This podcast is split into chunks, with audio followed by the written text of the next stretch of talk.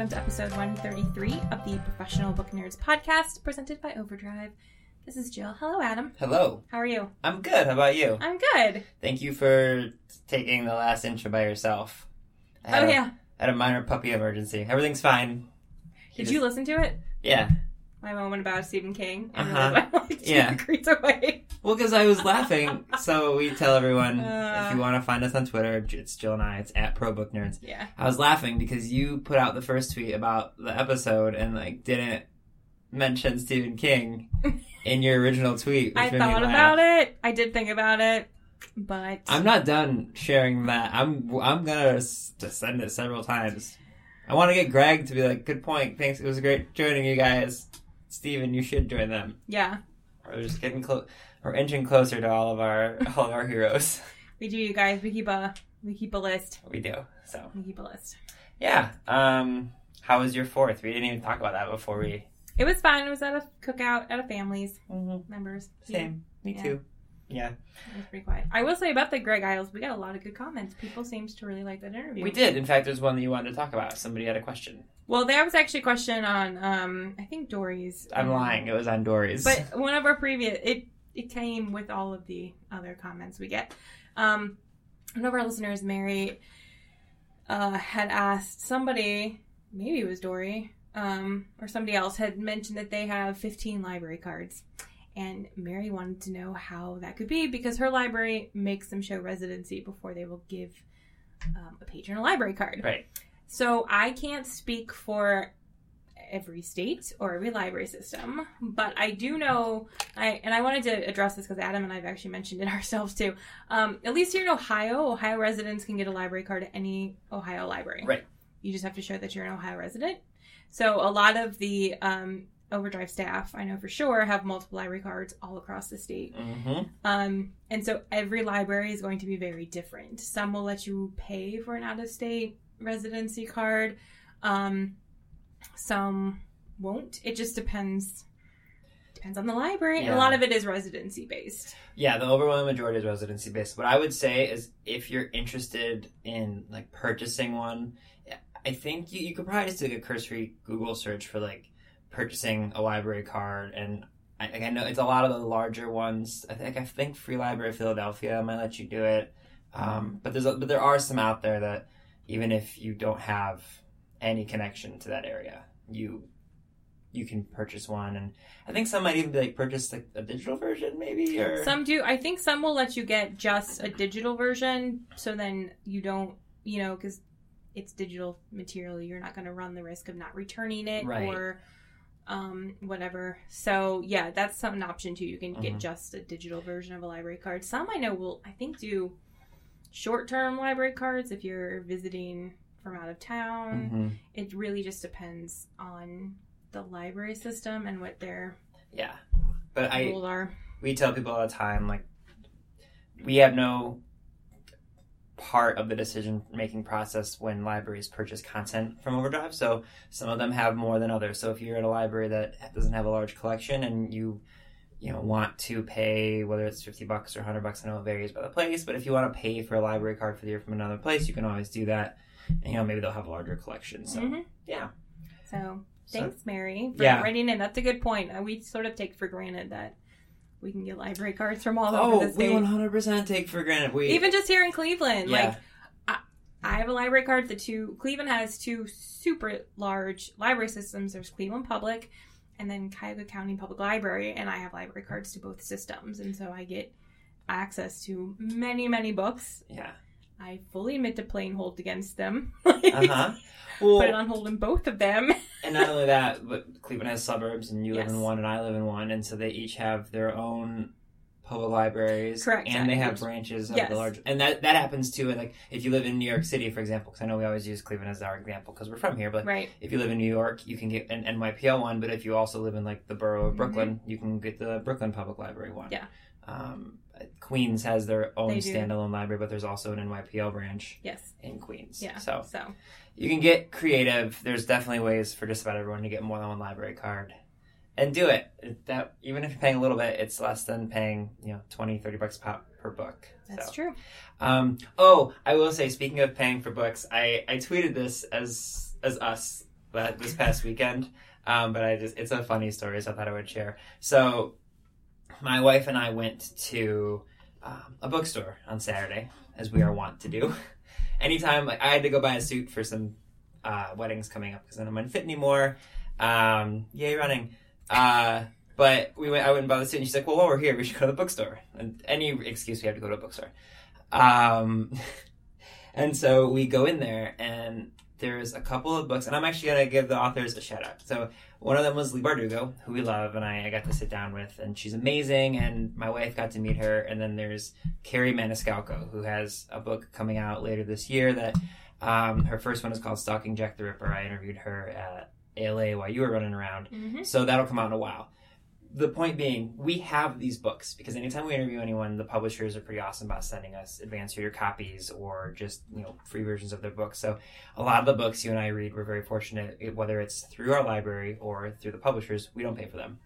My wife saw the books and grabbed them and was taking them to the register. I was like, hey, what are you doing, sweetie? We have those. And she's like, gotta give the authors some love. So we now own several copies of Six of Crows and several copies of Stalking Jack the Ripper, just because my wife is awesome and was like, we also need to buy these books. Yes, so that is appreciated by authors everywhere. Yeah, so if you like a book and you borrow and you read it on Overdrive and you want to go purchase it and give that author some love, I'm sure they'll very much appreciate it. So. We will indeed. Okay, anyway, on to the task at hand. Wait, how can people get a hold of us? We should do that first. Yes. We usually forget at the end. Well, I mentioned Twitter. At ProBookNerds, and then if you want to email at professionalbooknerds@overdrive.com, that's also both of us.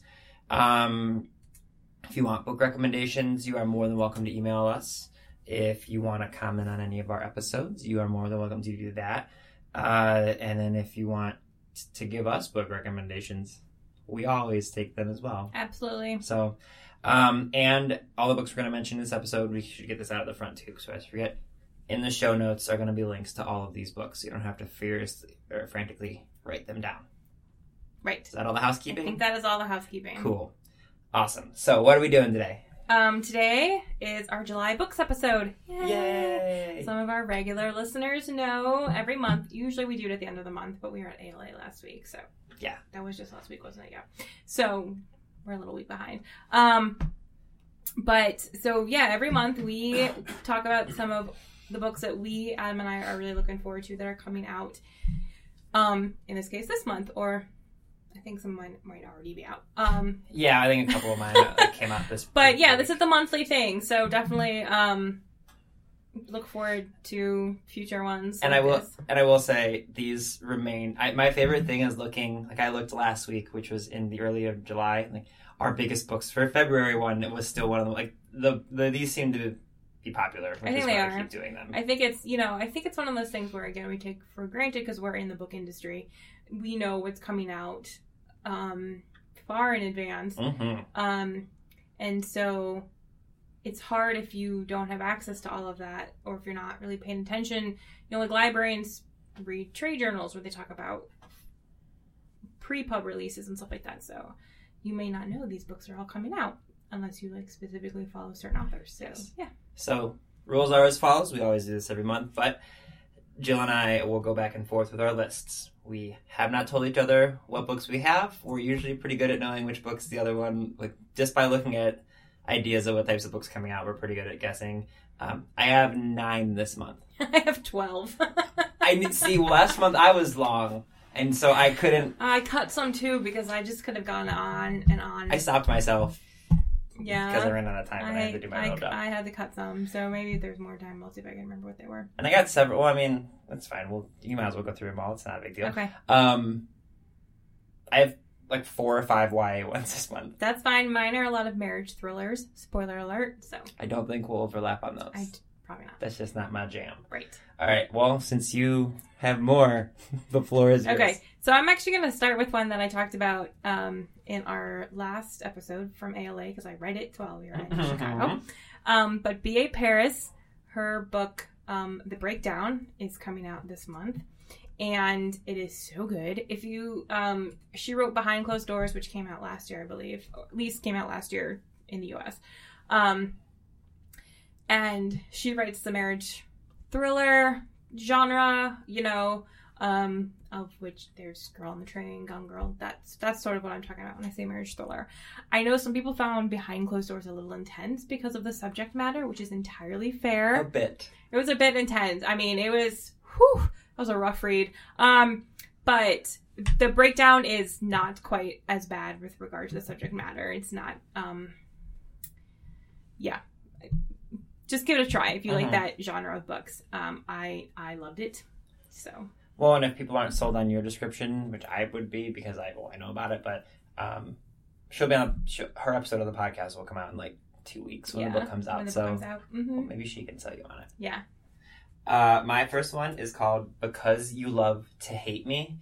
While I'm talking about this, you should look up the cover. It's really cool.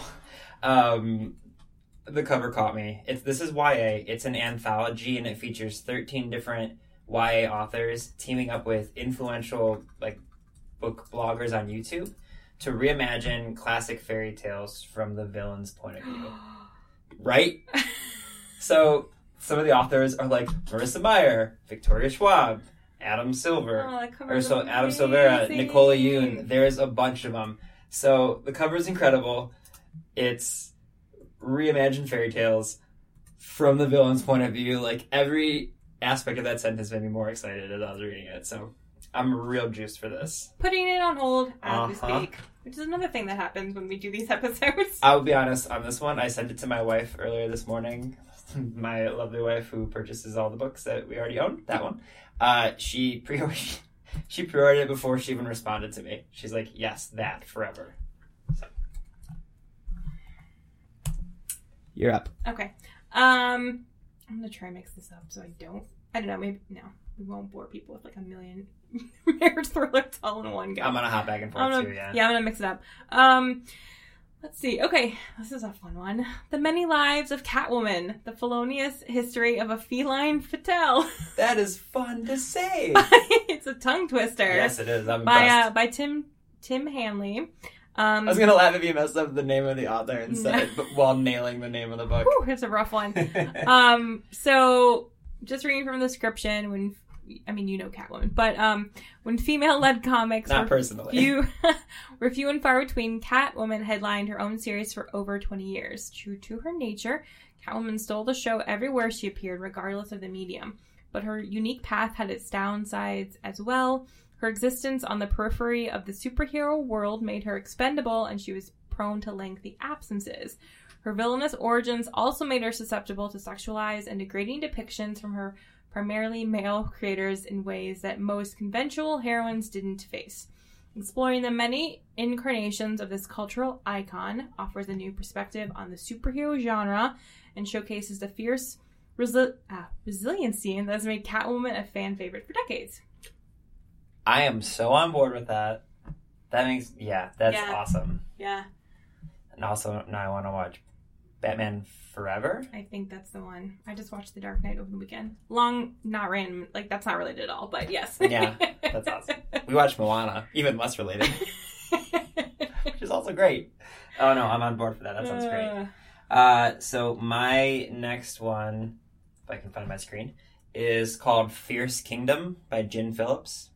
I almost put that on, but I didn't. Yeah, this one, it only takes the description I wrote is 2 sentences, and I think it sold me. A woman and her young son are trapped in a zoo for hours as a gunman hunts them down. The gripping novel all takes place over the course of 3 hours. I'm a big fan of books that take place over a set amount of time. I always talk about This Is Where It Ends, the same way, but that got me. I'm good to go. That's really all I need. So I'm not going to go into any more of the description for that one, but Fierce Kingdom by Gin Phillips. The idea of being trapped somewhere and someone tracking you down is always... It's super, it's almost like a mixture of claustrophobia and fear at the same time. But yes. Agreed. I'm on board. Agreed. Okay, next up. I have The Marriage Pact by Michelle Richmond. Also another marriage thriller, obviously. Newlyweds Alice and Jake are picture-perfect couple. Alice, once a singer in a well-known rock band, is now a successful lawyer. Jake is a partner in an up-and-coming psychology practice. Their life together holds endless possibilities. After receiving an enticing wedding gift from one of Alice's prominent clients, they decide to join an exclusive and mysterious group known only as the Pact. The goal of the Pact seems simple: to keep marriages happy and intact, and most of its rules make sense. Always answer the phone when your spouse calls. Sure. Exchange thoughtful gifts monthly. All right, that sounds intense. Plan the trip once per quarter. Never mention the Pact to anyone. That's where things get a little weird. So. No, that sounds interesting. A gift every month and a trip every quarter. Yeah. I wish I could afford to take a trip every quarter. That'd be amazing. My next one is, speaking of covers that you should look up, Jill, since we were just talking about something. The Last Magician by Lisa Maxwell. I think I've seen this one. So it's a fantasy adventure set in modern-day New York. What's it called again? The Last Magician. So it's a fantasy adventure set in modern-day New York, and it tells the tale of a thief named Esta. Esta spends her days pilfering magical artifacts with the help of her time-manipulating skills. When Esta is given her biggest mission yet, she must travel to 1902 to steal an ancient tome from the Order before they doom the future of New York's magical beings. We can get into this later if we have more time, but I told you before we started recording, I am super back into Harry Potter right now. Mm-hmm. I'm re-listening to all of the audiobooks because as soon as July rolls around, I start thinking about fall. Sure, and fall makes me think of... Obviously. Like, it's only 2 months away. Never mind the fact that it's 100 degrees outside right now. Fall reminds me of Harry Potter. I always reread a lot of the books during fall, and we'll watch all the movies and all that good jazz. And so because of that, I have Magic on the Mind. This one has a snake on the cover. Do you know what this cover reminds me of? It reminds you of... Oh, man, as soon as you tell me, I'm going to know it. What? It's a never-ending story. That's exactly what it reminds you of. Me too. Gosh. That's not a bad thing. Yeah. That's what it reminds me of. It looks like the front of the book that Balthazar looks at. Yeah. Man. Anyway, that's The Last Magician by Lisa Maxwell, and I'm really into magic right now again, so that's why. I think there's like one or two other ones that have to do with magic on my list, and I didn't realize it until we got done and I looked at my list. That's fine. All right, you're up. Okay. Policing the Black Man, Arrest, Prosecution, and Imprisonment by Angela J. Davis. I almost added that. So, a comprehensive, readable analysis of the key issues of the Black Lives Matter movement. This thought-provoking and compelling anthology features essays by some of the nation's most influential and respected criminal justice experts and legal scholars. I'm going to read it. I just didn't put it on my list because I thought you might... I feel like I can tell which nonfiction ones you're going to put on yours. I think I might have one.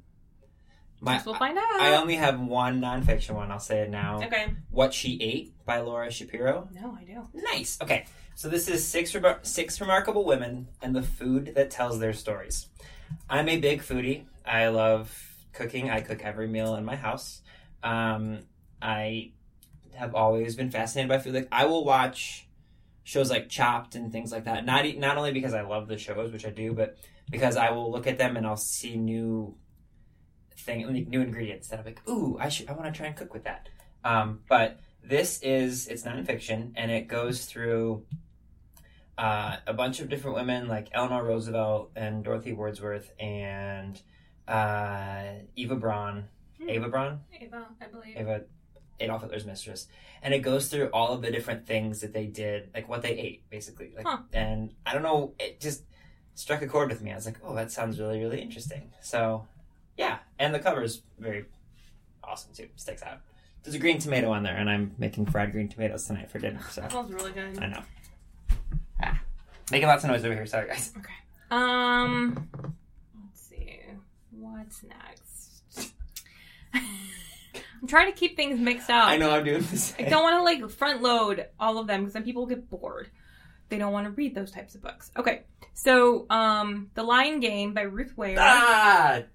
I knew you were going to put it on there, but I put it on my list anyway. You should have known better. I should have. Continue. Because I've talked about her other two books. So Ruth Ware wrote In a Dark, Dark Wood and The Woman in Cabin 10. And so this is her newest suspense thriller. I think that kind of speaks for itself. I mean, if you are familiar with her books... she has a new one out called The Lying Game. Yeah, isn't basically it's like there's this group of people who they went to. Yeah, they went to boarding school together. Ruth is British, so her characters are also from Britain and England. And the four girls became inseparable and were notorious for playing the lying game, telling lies at every turn to both boarders and faculty. And then the complicated rules of the game restrict no lying to each other ever. But their little game had consequences, and the girls were all expelled in their final year of school under mysterious circumstances surrounding the death of the school's eccentric art teacher. And yeah, they're like older. So irritated. I knew you were gonna put it on their list. So yeah, I'm always on board with that too. My next one is called What Goes Up by Katie Kennedy. I think this is technically YA, but it says juvenile on our site. It's a hilarious sci-fi story that follows three teenagers trying to save the world after being accepted into NASA's multi-world agency. Man, I want that to exist. Yep. It's a story that involves aliens, interdimensional travel, alternate universes, and wild adventure. I think it's kind of, like, to me, it almost sounds like kind of Hitchhiker's Guide to the Galaxy, but for like YA or like early teens. Yeah. So, sounds like one you can get through really quickly, and same thing, fun cover. A lot of the ones I saw this month were really cool covers that I was drawn to. It's okay. Yeah. Whatever floats your boat. Okay. Okay, What We Lose by Zinzi Clemens. Raised in Pennsylvania, Thandi views the world of her mother's childhood in Johannesburg as both impossibly distant and ever-present. She is an outsider wherever she goes, caught between being black and white, American and not. She tries to connect these dislocated pieces of her life, and as her mother succumbs to cancer, Thandi searches for an anchor, someone or something to love. I have read some of the reviews, and apparently Zinzi, just the writing is supposed to be phenomenal from what I have gathered. So I had this on my list and took it off because I was like, this feels like one we would both talk about. So, yeah, right there with you. My next one is called An Oath of Dogs by Wendy Wagner. This one is science fiction-y, and so I'm going to just go ahead and read that. This one is from it's a much smaller publication, but the imprint is called Angry Robot, which is fun. Oh, I love Angry Robot. Yeah, so Kate Standish has been on the forest world of, I think it's Huggin, less than a week, and she's already pretty sure her new company murdered her boss. Yep. But the little town of mill workers and farmers is more worried about eco-terrorism and a series of attacks by the bizarre sentient dogs of the planet than a death most people would like to believe is an accident. That is, until Kate's investigation uncovers a conspiracy which threatens them all. Here's the thing. I feel like the sentient dogs are probably going to be the bad guys. And follow-up, I'm going to root for them the whole time. For sure. Yep. I literally I saw a different website talking about this book, and I stopped reading their description after I saw a planet filled with sentient dogs, because I was like, I don't need to hear anymore. Pretty much. It's like Planet of the Apes, but with dogs. Just an adorable Planet of the Apes. That's not how Planet of the Apes works. I know, that's why I said an adorable version of it. Whatever. Okay. Probably no relation to Planet of the Apes. Probably not. Whatever. Okay. My next one is The Wildling Sisters by Eve Chase. When 15-year-old Margot and her three sisters arrive at Applecott Manor in June 1959. What? You pause in the middle of the word. I wasn't sure how to pronounce it. Sorry, I'll let you start over. No, that's okay. When they arrive, they expect a quiet English country summer. Instead, they find their aunt and uncle still reeling from the disappearance of their daughter Audrey 5 years before.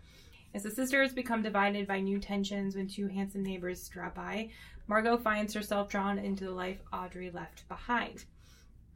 50 years later, Jessie is desperate to move her family out of their London home, where signs of her widower husband's previous wife around every corner. So, of course, she moves to the manor, because why not? Mm-hmm, and then But Jessie finds herself increasingly isolated in their new sprawling home, at odds with her 15-year-old stepdaughter and haunted by the strange rumors that surround the manor. So Eve Chase wrote Black Rabbit Hall, which came out, I believe, last year. And I just adored it. Oh my gosh, it was so good. So I'm really looking forward to her new book. Nice. So remember how I said I started thinking about fall? Yes. So there's a book coming out this month called The Witches of New York. I almost put it on, but did not. Yep, by Ami McKay. First off, her name is spelled A-M-I, which is my new favorite way to spell any name ever. I am also aware that people whose names are spelled a certain way is probably because that's the way their parents wrote it. But regardless, shout out to Amy McKay's parents, because I love the way that you spelled your daughter's name. There you go. So this one, The Witches of New York, it's described as being wonderfully wicked and deliciously dark. The Witches of New York had me totally spellbound, reminiscent of Jonathan Strange and Mr. Norrell. Ami McKay has written a book brimming with atmosphere, intrigue, and a cast of mesmerizing characters. That is the write-up by Hazel Gaynor.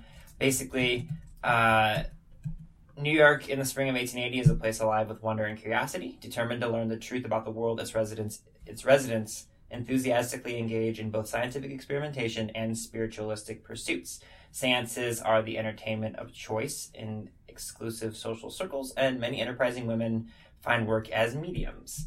When 17-year-old Beatrice leaves the safety of her village to answer an ad that reads, "Respectable lady seeks dependable shop girl. Those averse to magic need not apply." She has little inclination of what the job will demand of her, but it goes from there. So, again, another cover that's really cool, and had witches in it, and it sounded super interesting.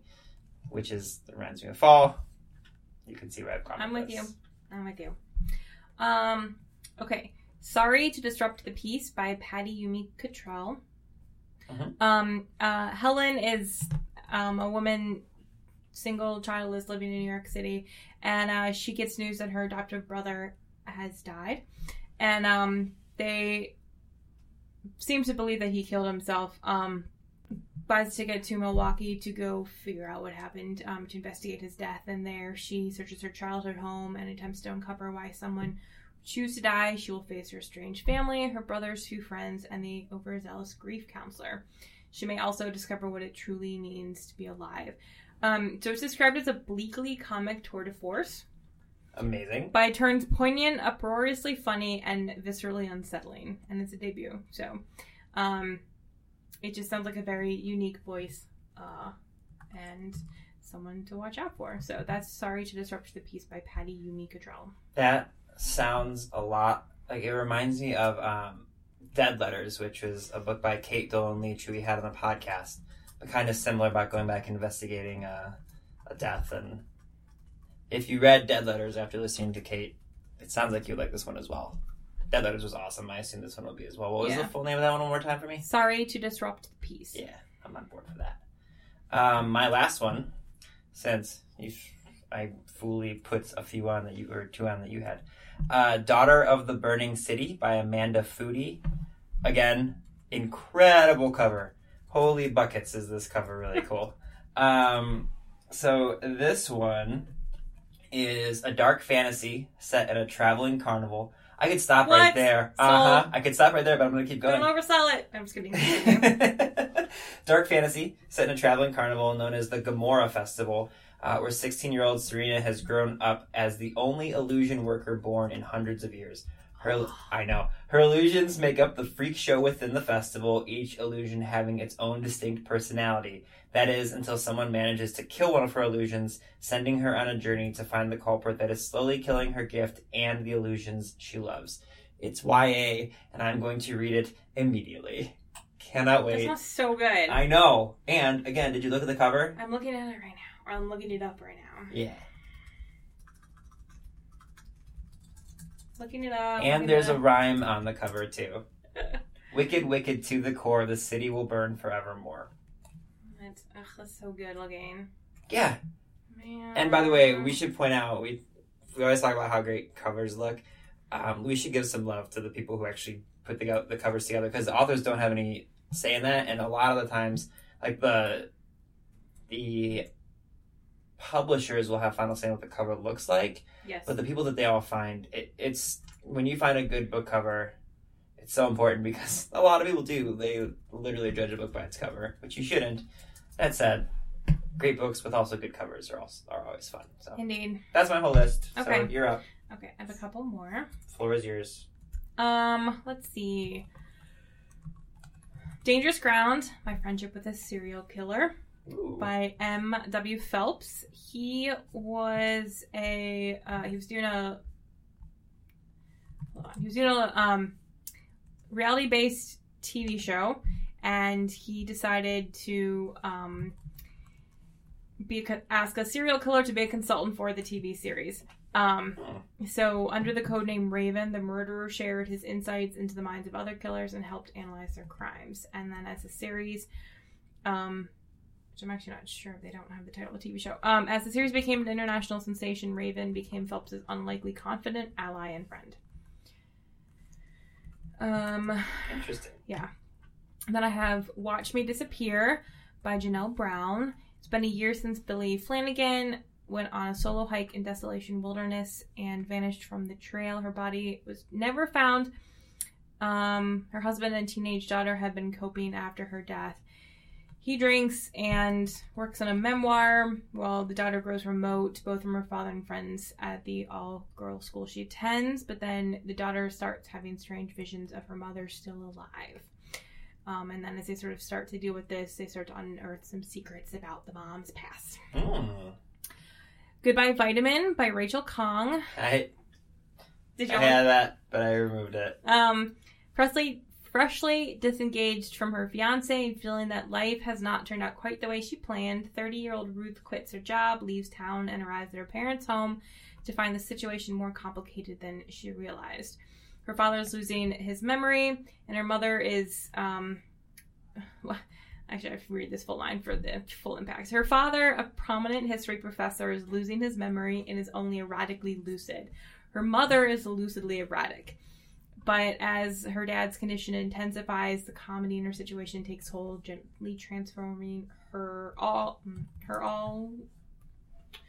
that's a misprint, so... gently transforming her and her grief. And then finally, I'm just going to let this title kind of speak for itself. Okay. In the Days of Rain, A Daughter, A Father, A Cult. I saw that one, too. By Rebecca Stott. Yes. This is so good. So it's a memoir about...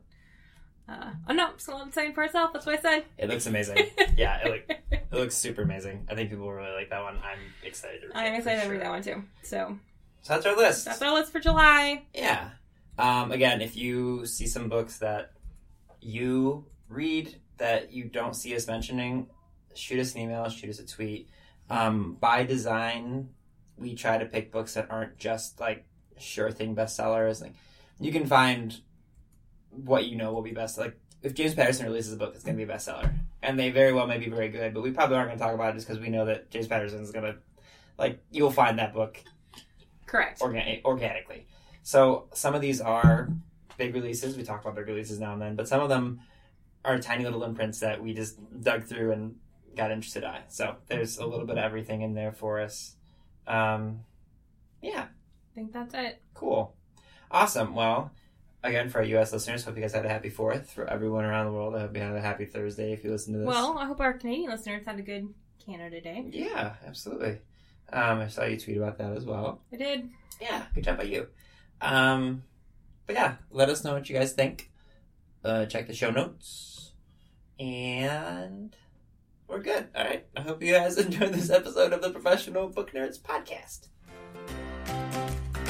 Readers can sample and borrow the titles mentioned in today's episode from overdrive.com, and our library friends can add these titles to their collections and marketplace. You've worked hard for what you have, your money, your assets, your 401k, and home. Isn't it all worth protecting? Nearly 1 in 4 consumers have been a victim of identity theft. LifeLock Ultimate Plus helps protect your finances with up to $3 million in reimbursement. LifeLock alerts you to identity threats you might miss. And if your identity is stolen, your dedicated U.S.-based restoration specialist will work to fix it. Let LifeLock help protect what you've worked so hard for. Save 25% off your first year on LifeLock Ultimate Plus at LifeLock.com/aware. Terms apply.